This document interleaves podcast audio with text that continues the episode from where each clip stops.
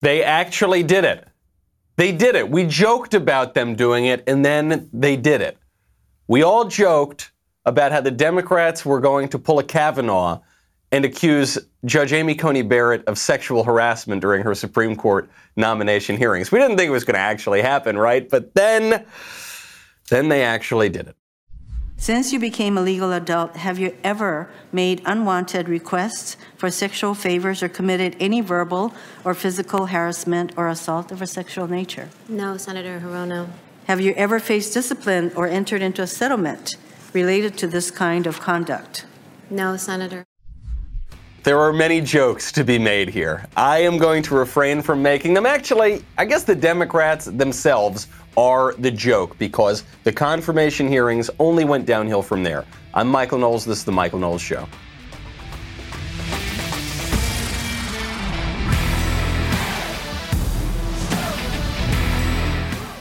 Welcome back to the show. My favorite comment from yesterday from Weston, who says the, the worst thing about Klobuchar is her voice. It sounds like she's constantly on the brink of tears.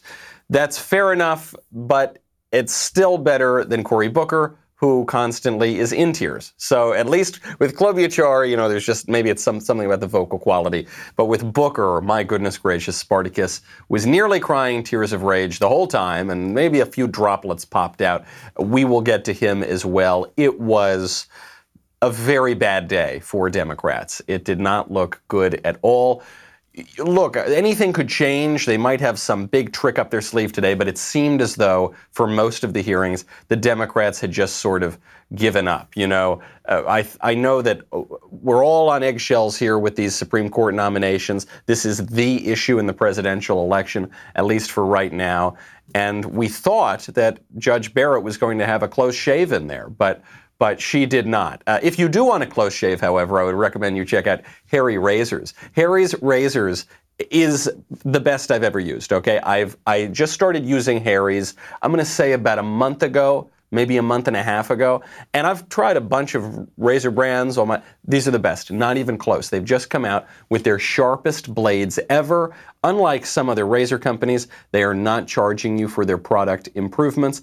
Harry's new sharper blades are still as low as $2 each. Now, if you're using some of the big names that have been around for a long time, you're probably paying significantly more than that for each uh, razor.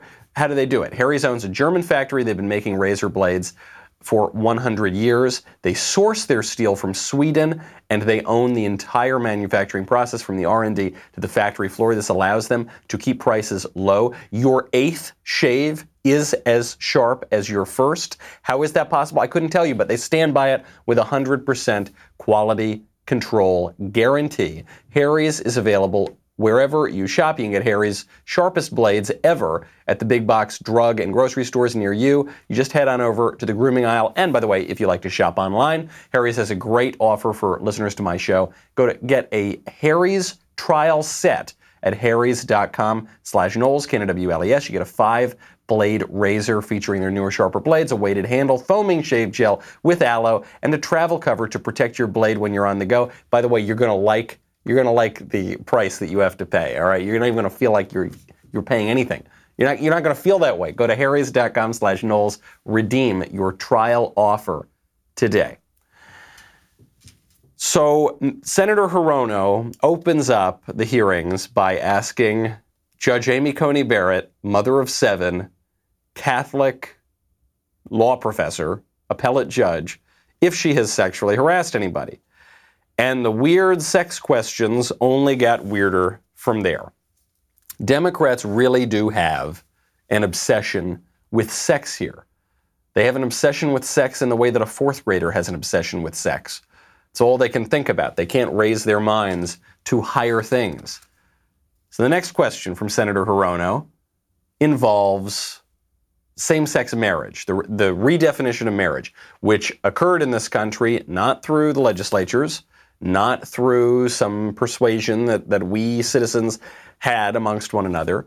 It's because Justice Anthony Kennedy decided to redefine the fundamental political and social institution from the bench. And Mazie Hirono is very worried that Judge Barrett does not agree with Justice Kennedy's romantic poetry.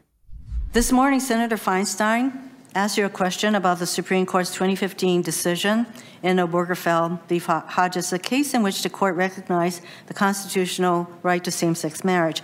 And I was disappointed that you wouldn't give a direct answer on whether you agreed with the majority in that case or if you instead agree with your mentor, Justice Scalia, that no such right exists in the Constitution. Obviously, no such right exists in the Constitution. Does anybody seriously believe that James Madison and Alexander Hamilton thought that what was going into that Constitution was the fundamental redefinition of marriage for the first time in human history to not have something to do with sexual difference, to not have something to do with the difference between men and women? No, nobody thinks that. Does anybody seriously believe at the time the Constitution was ratified, the public meaning of that document was that they were going to fundamentally redefine marriage as now no longer having anything to do with sexual difference? No, nobody seriously believes that. D- does anybody seriously believe that in, I don't know, 1998, anybody believed the Constitution fundamentally redefined marriage? How about 2008? How about 2012? Barack Obama in 2012 still did not support gay marriage as any sort of political right, as any sort of legislative issue, certainly not as any kind of constitutional issue. At least in his public speech. Maybe he was lying to us. Maybe in his mind he really did support it. But at the very least, I think we all have to admit nowhere does the Constitution redefine marriage. So what happens? Some robed lawyers on the Supreme Court decided to take that issue away from the people and our self government and fundamentally redefine it, which follows perfectly in line with Justice Kennedy's jurisprudence when in Planned Parenthood v. Casey, he said that we have the right to define our own conception of existence. We have the right to redefine reality. Well, sure, if you can redefine reality, certainly you can redefine marriage. Amy Barrett handles these questions very well, smacks them down. Obviously, isn't going to comment on individual cases. Then Senator Hirono gets very, very upset because Barrett is dealing with this so well, she's not taking the bait. But Judge Barrett used a very, very offensive term. Do you know what that term was? Drum roll. Sexual preference. Not once, but twice. You used the term sexual preference to describe those in the LGBTQ community. And let me make clear sexual preference is an offensive and outdated term. It is used by anti LGBTQ activists to suggest that sexual orientation is a choice. It is not. Sexual orientation is a key part of a person's identity, that sexual orientation is both a normal expression of human sexuality and immutable, was a key part of the majority's opinion in Obergefell, which, by the way, Scalia did not agree with. So, if it is your view that sexual orientation is merely a preference, as you noted, then the LGBTQ community should be rightly concerned whether you would uphold their constitutional right to marry. I knew that Senator Hirono was a hack. I didn't know that she was illiterate. I didn't know that she doesn't understand the basic meaning of words. There is nothing offensive about the term preference. Sexual preference is the most precise term that we can use to discuss these sexual issues that Senator Hirono is talking about. And, and there's nothing in it that suggests that a preference is a free choice. Preferences can be innate, preferences can come to us from our very little childhood. I have had a preference for chocolate chip cookies over oatmeal raisin cookies for as long as I can remember. I did not freely choose this preference. I did not wake up one day and say, Today I am now going to choose to prefer chocolate chip cookies. How about ice cream? People have preferences. Do you like chocolate ice cream or vanilla ice cream? I assume you didn't choose that preference. You didn't sit and intellectually decide, okay, I, I'm going to be a vanilla guy. That's what I'm going to prefer. No, your, your preferences are just that. Actually, this is the difference between a preference and an opinion. Often, though, the, the, this is one of my pet peeves, but the left does this all the time. They don't know what an opinion is either. So, for instance, they'll say, well, these are the facts, and everything else is just your opinion as if to say opinions are unreasonable. But opinions are not unreasonable. Opinions are statements of fact from our point of view. So I, I form an opinion using my faculties of reason. Opinions can be true, and some opinions are false. But we can debate opinion because they're, they're actually referring to objective fact. There's a third option, which is preference. And you can't debate preference. Uh, de gustibus non disputandum est is a, Latin phrase which means there's no arguing over taste. There's no accounting for taste. I can't say to you, uh, uh, excuse me, Johnny, you're completely mistaken. Vanilla is much more delicious than chocolate. I can try to make some arguments, but ultimately, that question is coming down to a question of taste and preference. There is it, it, talk about Democrats reaching. They now they're begging, they're trying to redefine this term, which is perfectly innocuous and perfectly precise, because they ain't got nothing on Judge Amy Coney Barrett. So finally, once Senator Hirono stopped embarrassing herself at the Senate, Dianne Feinstein, who sometimes embarrasses herself, but is at least more impressive than than Mazie Hirono. She got up and she talked about the sexual question that the Democrats actually talk about, the, the ones that they actually want to to know about, which is not sexual preferences. It's not even the redefinition of marriage. It is whether or not we're all going to continue to pretend that the Constitution protects the right to kill a baby. Dianne Feinstein goes directly after Roe. Do you agree with Justice Scalia's view that Roe was wrongly decided? So, Senator, I do want to be forthright and answer every question so far as I can.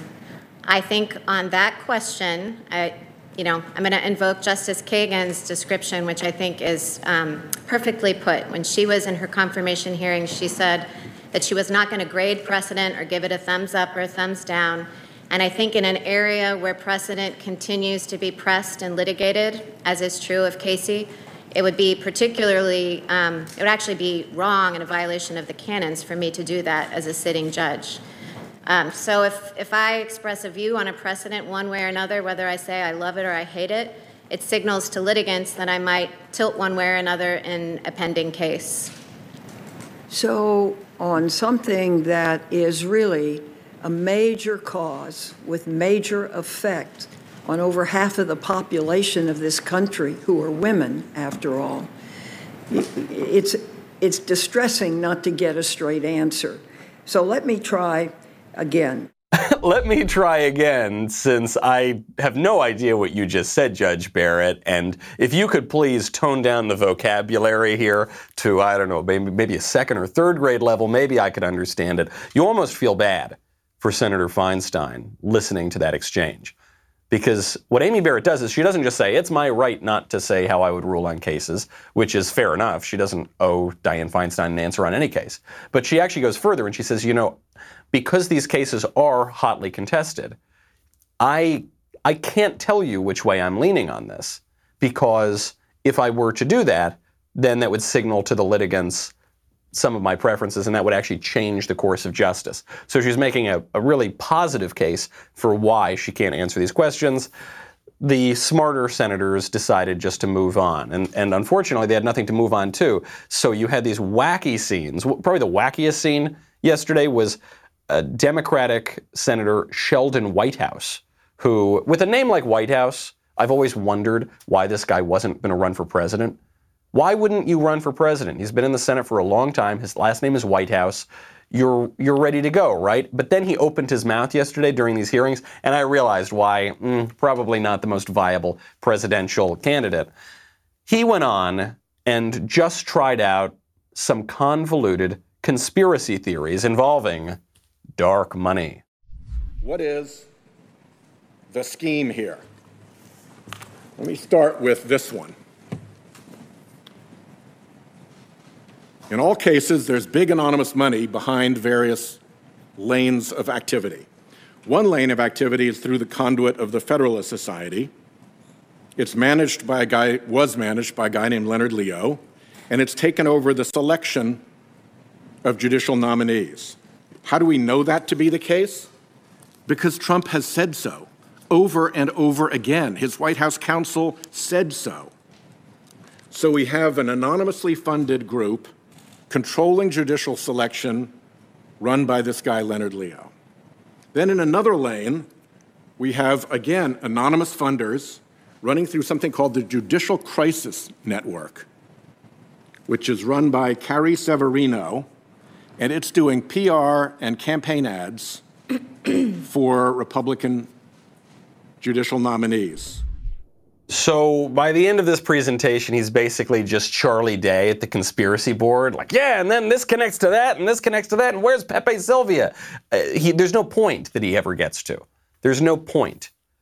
Okay, so there are conservative donors who fund organizations, and the organizations influence some of the judicial conservative movement. Okay, you know, the, the left has that too. I mean, the left here. Hey, here's one. Mollie Hemingway posted this yesterday. This is from the Americans for Public Trust. Here's Sheldon Whitehouse's dark money. Okay, so where's the dark money? You've got Sheldon Whitehouse over here, and then you've got Arabella Advisors. You got uh, you got some money coming out of there. Then you got a guy named Eric Kessler. Then you got the Center for American Progress, and you got the Democracy Alliance. You got George Soros here. He's funding that. You got Tom Steyer. He's funding that. Then all the money flows there. Okay, is that so? Does that mean Sheldon Whitehouse is an illegitimate senator? No, big politics attracts big money. No surprise there. I was speaking to Senator Cruz yesterday. We covered a little bit of this on the Verdict podcast. He pointed out to me that of the 20 top political donors, 14 of them give almost exclusively to Democrats. Another three of them give to both sides, and then only three give mostly to Republicans. So if the Democrats really want to open this dark money door, fine by me. Most, the vast majority of the dark money is going to Democrats. But the point here from Sheldon Whitehouse is not to expose anything about money. Nothing he said implies anything illegal whatsoever. It's to delegitimize the court, it's to delegitimize this nominee so that they can try to stack it later. It's a cynical tactic, but overall, probably the best card they had to play. And when they ran out of that, we could rely on Cory Spartacus Booker to cry tears of rage, not about Judge Barrett, but about President Trump. He, he didn't even try really to go after Judge Barrett. Uh, what you saw, I would say, as a general rule here, is that these guys were just not prepared. Now, you will want to be prepared, and there's no better time than to do it right now with ReadyWise. You should be prepared with long term nutritional food options. ReadyWise has options such as emergency meals, freeze dried fruits and vegetables for convenient on the go nutrition, new adventure meals for hiking, camping, and other outdoor activities. ReadyWise uses the finest ingredients and latest food prep technology to ensure optimal taste and freshness. Every single recipe is crafted by a team of chefs to provide a nutritional meal during critical times.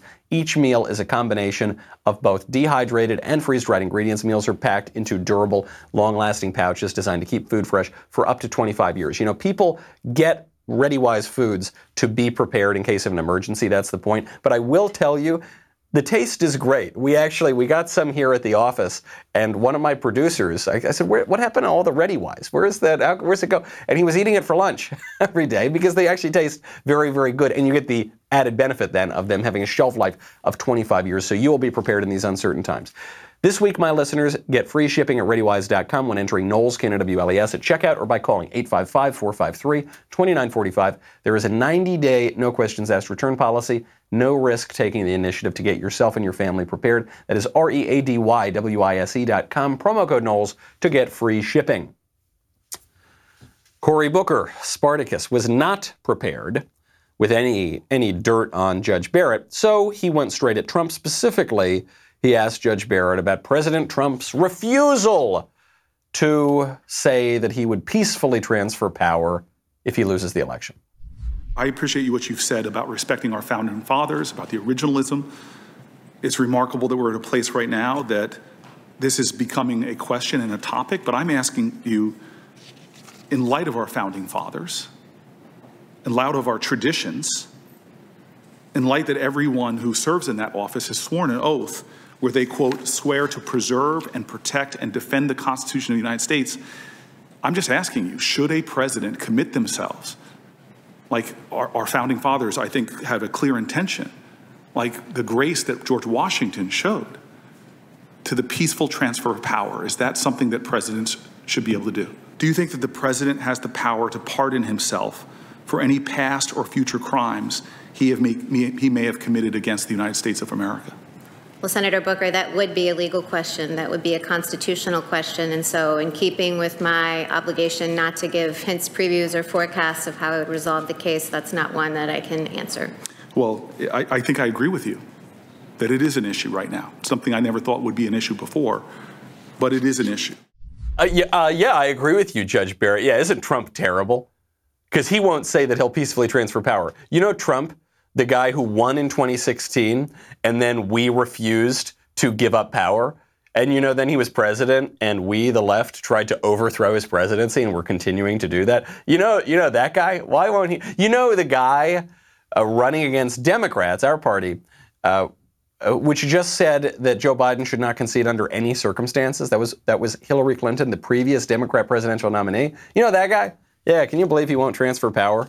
A stupid question. Trump should never answer that question. Don't get the minute you accept the premise of that question, you've already lost the idea that you might not peacefully transfer power to the left, which has spent the last nine months burning the country to the ground.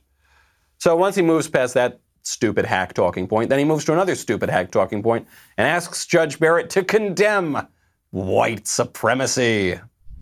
I'm going to ask you some questions that if you had told me five years ago, uh, that would be questions asked at a Supreme Court nomination hearing, I would have thought they wouldn't be possible. But unfortunately, I think they're necessary to ask you. And I hope that you'll give me direct answers. The first one um, uh, you've already spoken towards issues of racism and how you deplore it. But I, I want to just ask you very simply, and I, I, imagine you'll give me a very short, resolute answer. Um, but you condemn white supremacy, correct? Yes.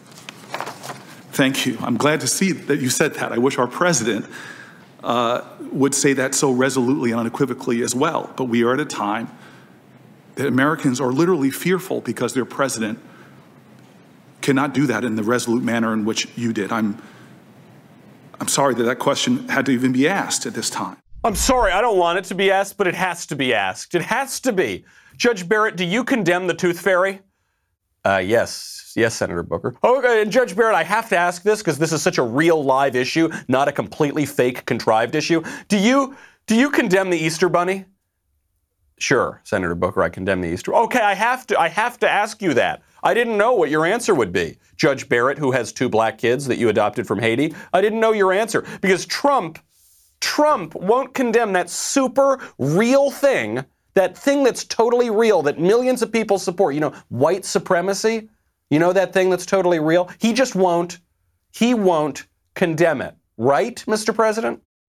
Racism is evil and those who cause violence in its name are criminals and thugs, including the KKK, neo Nazis, white supremacists, and other hate groups that are repugnant to everything we hold dear as Americans. And you had people, and I'm not talking about the neo Nazis and the white nationalists, because they should be condemned totally. We are a nation founded on the truth that all of us are created equal. We are equal in the eyes of our Creator. We are equal under the law. And we are equal under our Constitution. Those who spread violence in the name of bigotry strike at the very core of America. How many times do I have to reject? I've rejected David Duke, rejected David Duke. Uh, I've rejected the KKK, the Ku Klux Klan from the time I'm five years old, I rejected them. Now, I have been asked this question so many times. I have rejected it so many times. I just wish he would give an answer. I just wish he could just tell us what do you think about white supremacy? You know, in this white supremacist country, that you know that real thing. You know, what do you?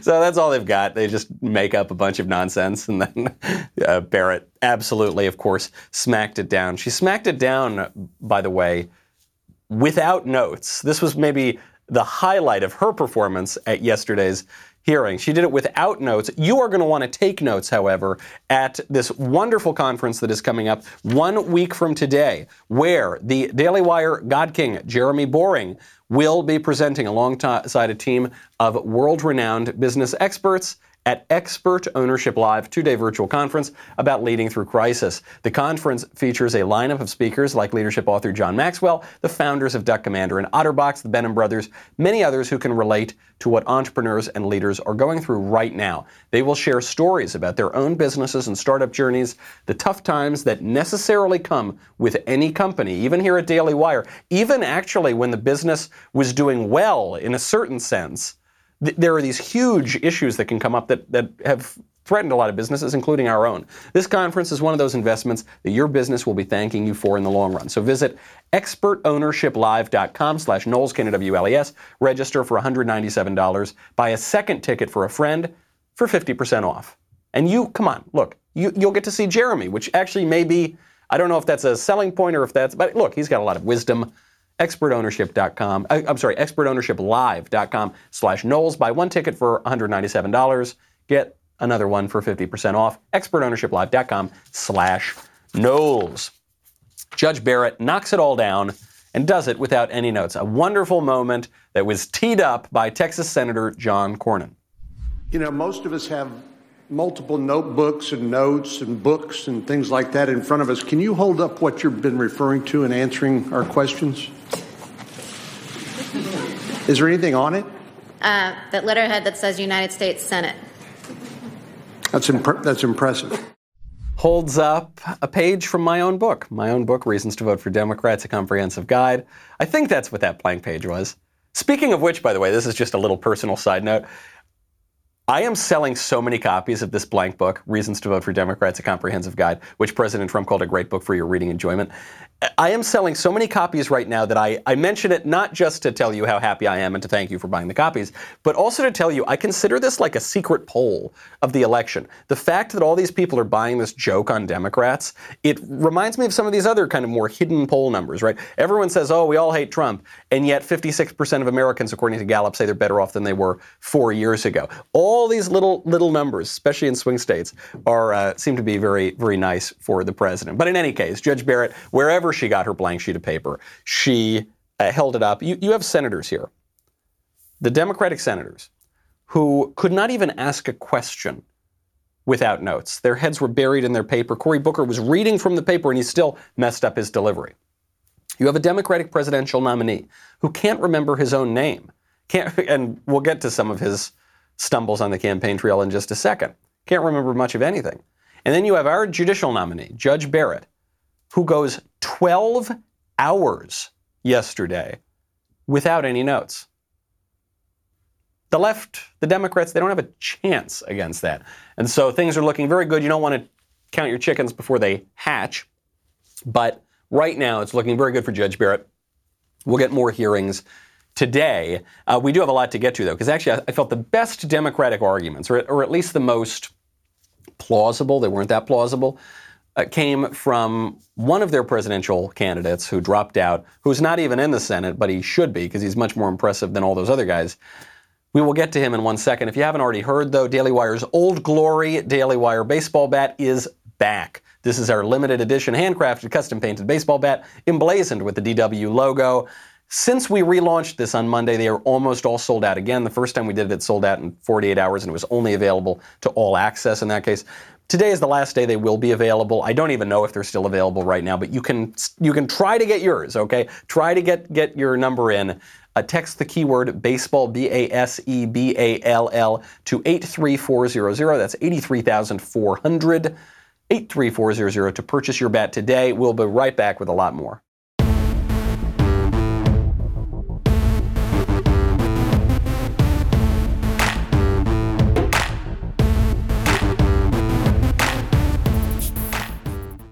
Closest thing to convincing opposition I, I, saw yesterday against Barrett came from someone who wasn't even in the room. This was Pete Buttigieg, who the left the left thinks he's making good arguments because he says things in a calm way and he's sort of polished and has some nice academic credentials. So they they think that the arguments he's making are sound. They're not, but they they kind of have the sound of soundness. And so they're calling him Slayer Pete on Twitter. It's it's kind of lame. It's not going to stick. So Mayor Pete, Alfred E. Neuman, that was the nickname that Trump gave him. He goes on MSNBC and makes an argument against not just Barrett, but against her judicial philosophy of originalism. This is what nominees do. They, they, they write the, the most seemingly unobjectionable, dry stuff. But really, what I see in there is judicial uh, a pathway to judicial activism cloaked in judicial humility.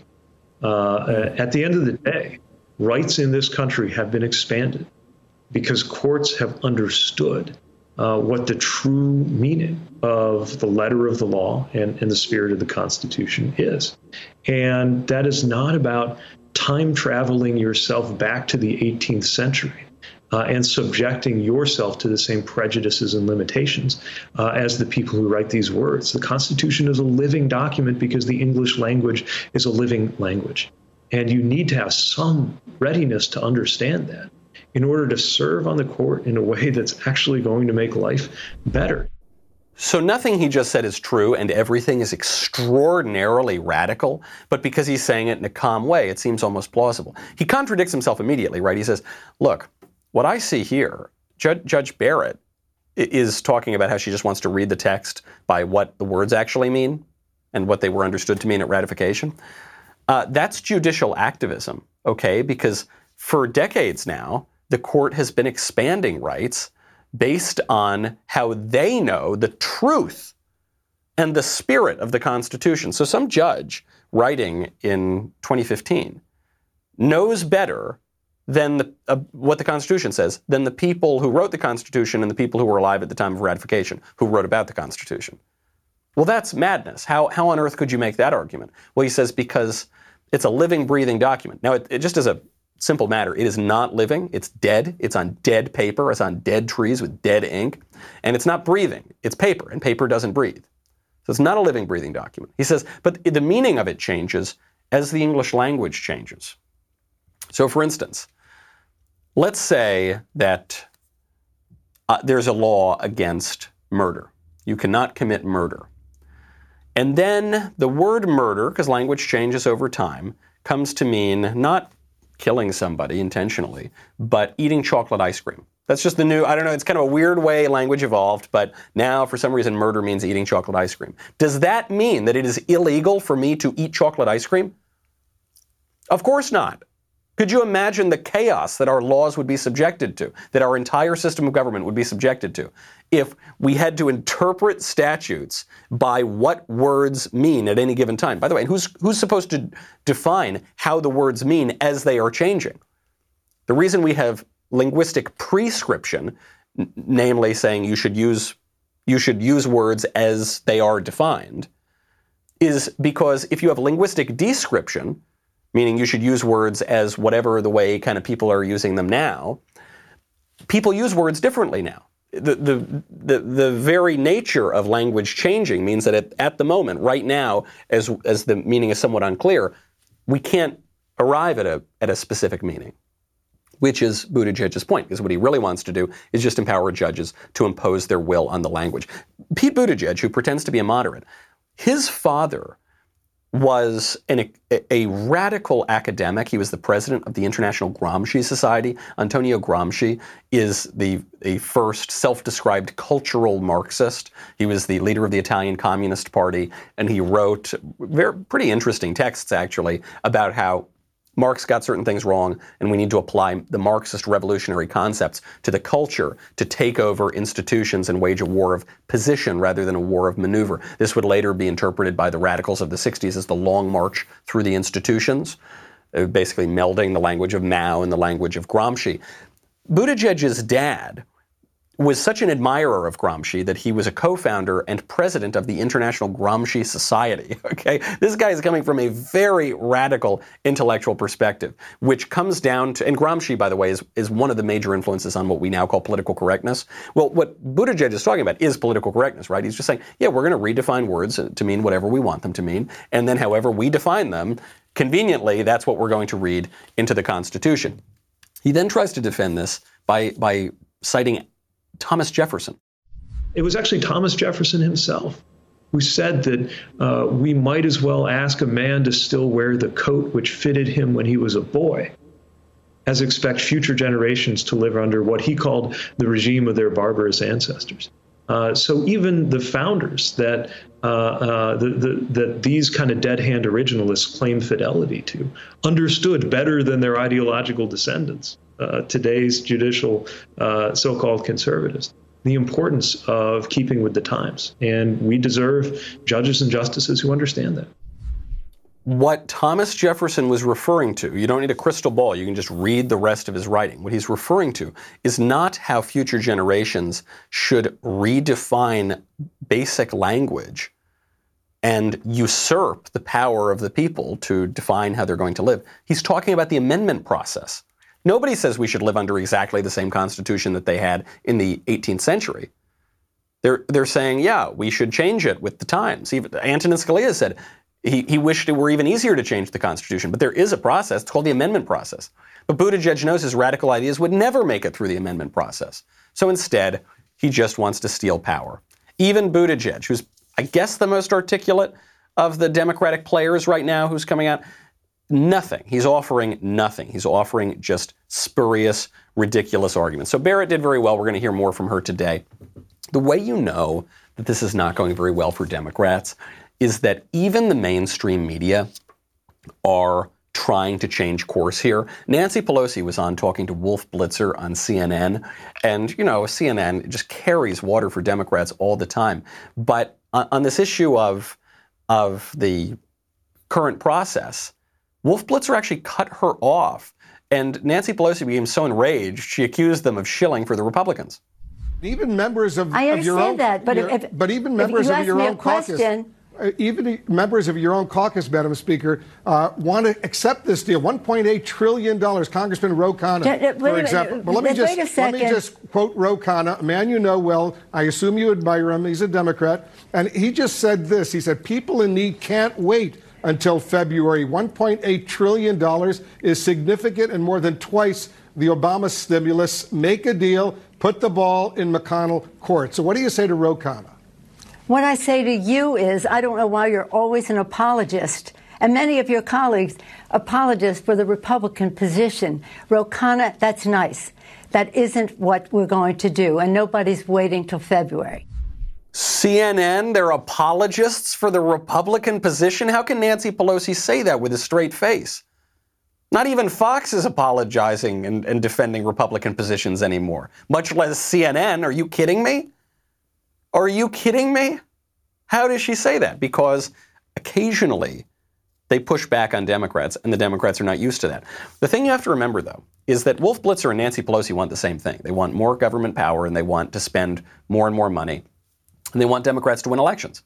They want the same goals, but they're having a disagreement over tactics. When the media and the left disagree, it's never over the end goal. When the media and conservatives disagree, it's over the goals, it's over the vision of the country, it's over the politics. But the, pol- the political system, rather. When the media and the left, elected Democrats, are disagreeing, because obviously the media are the left, but when the media and elected Democrats are disagreeing, it's over tactics, not politics. Pelosi is saying, I'm going to play hardball with Trump and maybe we don't get a deal on COVID. Wolf Blitzer saying, damn it, you need a deal on COVID because we're losing this election. So come on, Nancy, get your act together. It's like a little spat between lovers. you know, they, they do want the same thing in the end, but there is disagreement now on the left about how they go about that. They've got no answer. Joe Biden was asked about that Gallup poll I referred to earlier. Have 56% of Americans say they're better off today than they were four years ago. He was asked about what he, he would say to people who feel that way. He not, not only did he not have an answer, it wasn't just that. He had the worst answer possible. Gallup reported last week 50 56% of Americans said that they were better off today than they were four years ago, would have been under the Obama Biden administration. So, why should people who feel that they are better off today under the Trump administration vote for you? Well, if they think that, they probably shouldn't.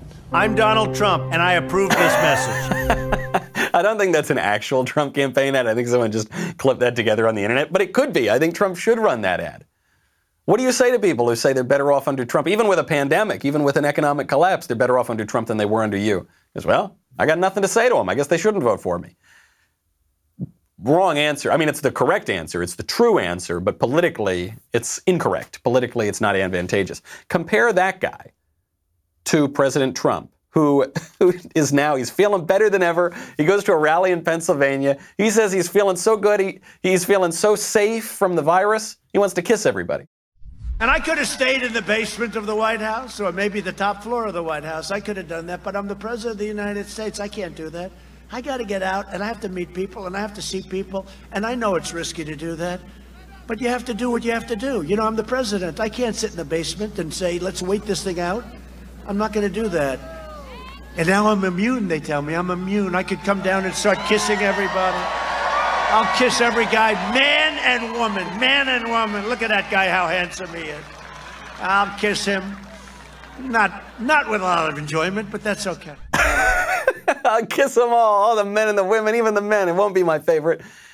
You got to remember, and we always forget it about this guy because he's he's pretty smooth about it. This is a showman. This guy is a comedian. I mean, he is uh, a, a, top tier comedian. He's a top tier Hollywood guy and has been for 30 years. And I'm glad he's going out there and doing rallies. He should be doing a whole lot more rallies. That is where he is thriving. Democrats are trying to cook the debates. That's the right thing. Compare that. Compare that guy on his feet. There was a video going around of Trump dancing the YMCA on on uh, you know one of these platforms, one of these rally stages, there's no need to be unhappy. He's just, he's feeling good. He's feeling healthy. Compare that to Joe, who hasn't even had the coronavirus. He can't remember anything. You may remember I got in trouble when we were running against the senator who was a Mormon, uh, the governor, okay? And I took him on. No, he is a senator. He was a governor. I like that Joe Biden starts this up. You may remember. Uh, no, you, you may remember. I hope you remember because I don't remember. What were we talking about? Where am I? It's Joe Biden. That's Joe Biden without coronavirus. Donald Trump with coronavirus, much more vigorous than Joe Biden without coronavirus. Speaking, by the way, of, of uh, Senator Romney, I mean, Biden has, you've seen these. He's, he's had so many of these moments. He just recently, again, said that he's a proud Democrat running for the Senate. You know, he doesn't even remember what office he's running for. Very, very sad. And in the midst of this, speaking of Mitt Romney, you have the answer to the question that nobody was asking. Romney says, Here are my thoughts on the political situation. Because It's one of these stupid, awful infographics. He goes, I've stayed quiet with the approach of the election, but I'm troubled by our politics as it has moved away from spirited debate to a vile, vituperative, hate filled morass that is unbecoming of any free nation, let alone the birthplace of modern democracy. The president calls the Democratic vice presidential candidate a monster. He repeatedly labels the Speaker of the House crazy. He calls for the Justice Department to put the prior president in jail. He attacks the gut, blah, blah, blah, blah, blah. Then he says, Does he ever get to the Democrats here? He does. Oh, yes. He says, Pelosi tears up the president's State of the Union speech on national television. Keith Olbermann calls the president a terrorist. Media on the left and right amplify it all. And, and you know, it's so awful. He even he gives the Democrats another pass. He says Democrats launch blistering attacks of their own, though their presidential nominee refuses to stoop as low as others. Biden, he's a good guy. Vote for Biden is what he's really saying. These attacks are terrible. They're dangerous. It's time to lower the heat. Oh, this guy is insufferable, Mitt Romney. He thinks that whining makes him virtuous. He thinks that sanctimony makes him virtuous. He thinks that self righteousness makes him righteous. It doesn't. This is pure cowardice. That's, that's what we've got from Romney. You know, I voted for the guy in the general in 2012, but in my defense, I worked for two of his uh, primary opponents. I always knew Romney was like this, and, uh, and he's proving it right. This is pure cowardice. Because what Romney's saying is, I'm a Republican, but not one of those Republicans. What Romney's saying is, I hate the political reality. Fine, I think a lot of us hate the political reality. Or at least we would prefer a different political reality. Yeah, I think all of us would. And he says, and I'm just, I'm so much better than our politics. I'm so much better than this. I don't want to have to do this. I don't want to have to vote for Trump. He's mean. Buddy, there is nothing nice and kind and virtuous about divorcing yourself from reality and choosing to live in fantasy. Nothing at all. This is where we are. Politics happens in reality. It doesn't happen in fantasy. It doesn't happen in ideological manifestos. It doesn't happen in Mitt Romney's pruned and gardened, wonderful, walled off life. It happens in reality. And if you want to do anything for us in politics, you have to do it in reality. And these thinly veiled, uh, sort of subtle endorsements of Joe Biden, who would empower all of these awful people, is, is, a, is a cowardly, low sort of thing to do. And even if, even if he would deny that, even if he says, no, I'm not subtly endorsing Biden, which I think he is, but even if he weren't, to throw up your hands and say, oh, it's all awful, we've both got problems. We don't. This is something that has been pushed by the left. The left has degraded our language. The left has degraded our politics. The left has degraded our Supreme Court nomination process. The left has degraded our presidential elections by refusing to accept the results. In 2000, in 2016, in 2017, in 2018, when they tried to launch a coup d'etat, not successfully, thankfully. They have done this. And what Romney wants to say is, oh, we're both bad, aren't we? Yeah, I'm, I'm a good guy. Don't you like me? Pathetic. Absolutely pathetic. So it's, it is an embarrassment that that man is in the U.S. Senate. It would be so much better if he were not in the U.S. Senate and if he gave that seat up to a conservative who has courage, which is a virtue, and it's the prerequisite for all of the other virtues. I've got to get to gay cookies before we go. I have to. I want to I want to end where we began on Democrats' weird sex obsession Oreos, beginning October 9th, are shipping out rainbow colored cookies. Colored cream cookies that are given away to the first 10,000 people to share on social media their idea of allyship. Allyship is some newfangled word that refers to endorsing the sexual revolution, endorsing the left's view on sex. Specifically, they say it's with regard, it used to be with regard to homosexuality. Now it's obviously expanded much more than that to the LGBT which is kind of the T undermines the G, right? Because the transgender undermines the arguments for same same sex attraction or the homosexual orientation because the T undermines your gender. So, you know, just to put it in simple terms, if you're a gay guy and you say, "Oh, I can't change this. I was born this way." And then you got the transgender movement comes along and says, of course you can change your gender. So then the gay guy makes himself cosmetically look like a woman. I guess he's no longer a gay guy. So I guess he did change his sexual orientation. Or he didn't change his gender. Or gender is a silly concept pushed by the left and really there's biological sex, which obviously you can't change. Either way, this is an ideology. This is not a sexual preference or a sexual orientation or whatever words you want to use. This is left wing ideology. And it's even come into our cookies. Cookies! How did we get here? The, the Democrat obsession with sex, the left's obsession with sex, it's not about guys who are sexually attracted to other guys or gals who are sexually attracted to other gals or people who are confused about their sex or have some kind of psychological issue. Not about that at all. Not about that at all. It is about control is, derives from a simple phrase that the feminist left gave us in the 19, late 1960s, early 1970s. The personal is the political.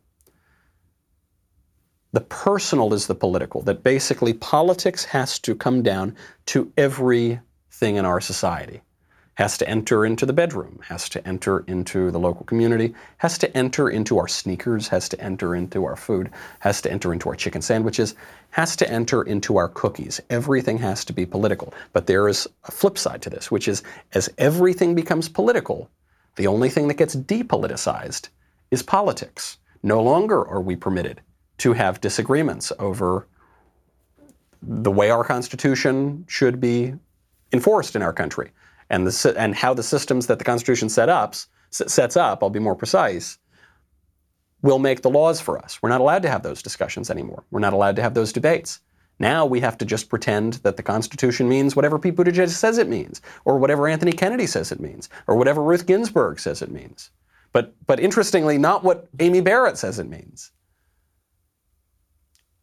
Politicizing everything is a distraction and an unmooring from any kind of traditional sense of our society so that we will be distracted, look away, and in the meantime, our actual political questions, over oh, eternal questions, justice, equality, liberty, all these things that we debate and we try to figure out how they should be enacted in our society, those are taken away from us, and those are now being made by the very ideologues who are distracting us with bread and circuses. And we saw a circus yesterday uh, on Capitol Hill bread and circuses and gay cookies. All, all to turn us away from the real political decisions that are being made far, far away from the free choice of we the people. That's our show. I'm Michael Knowles. Is The Michael Knowles Show. I'll see you tomorrow.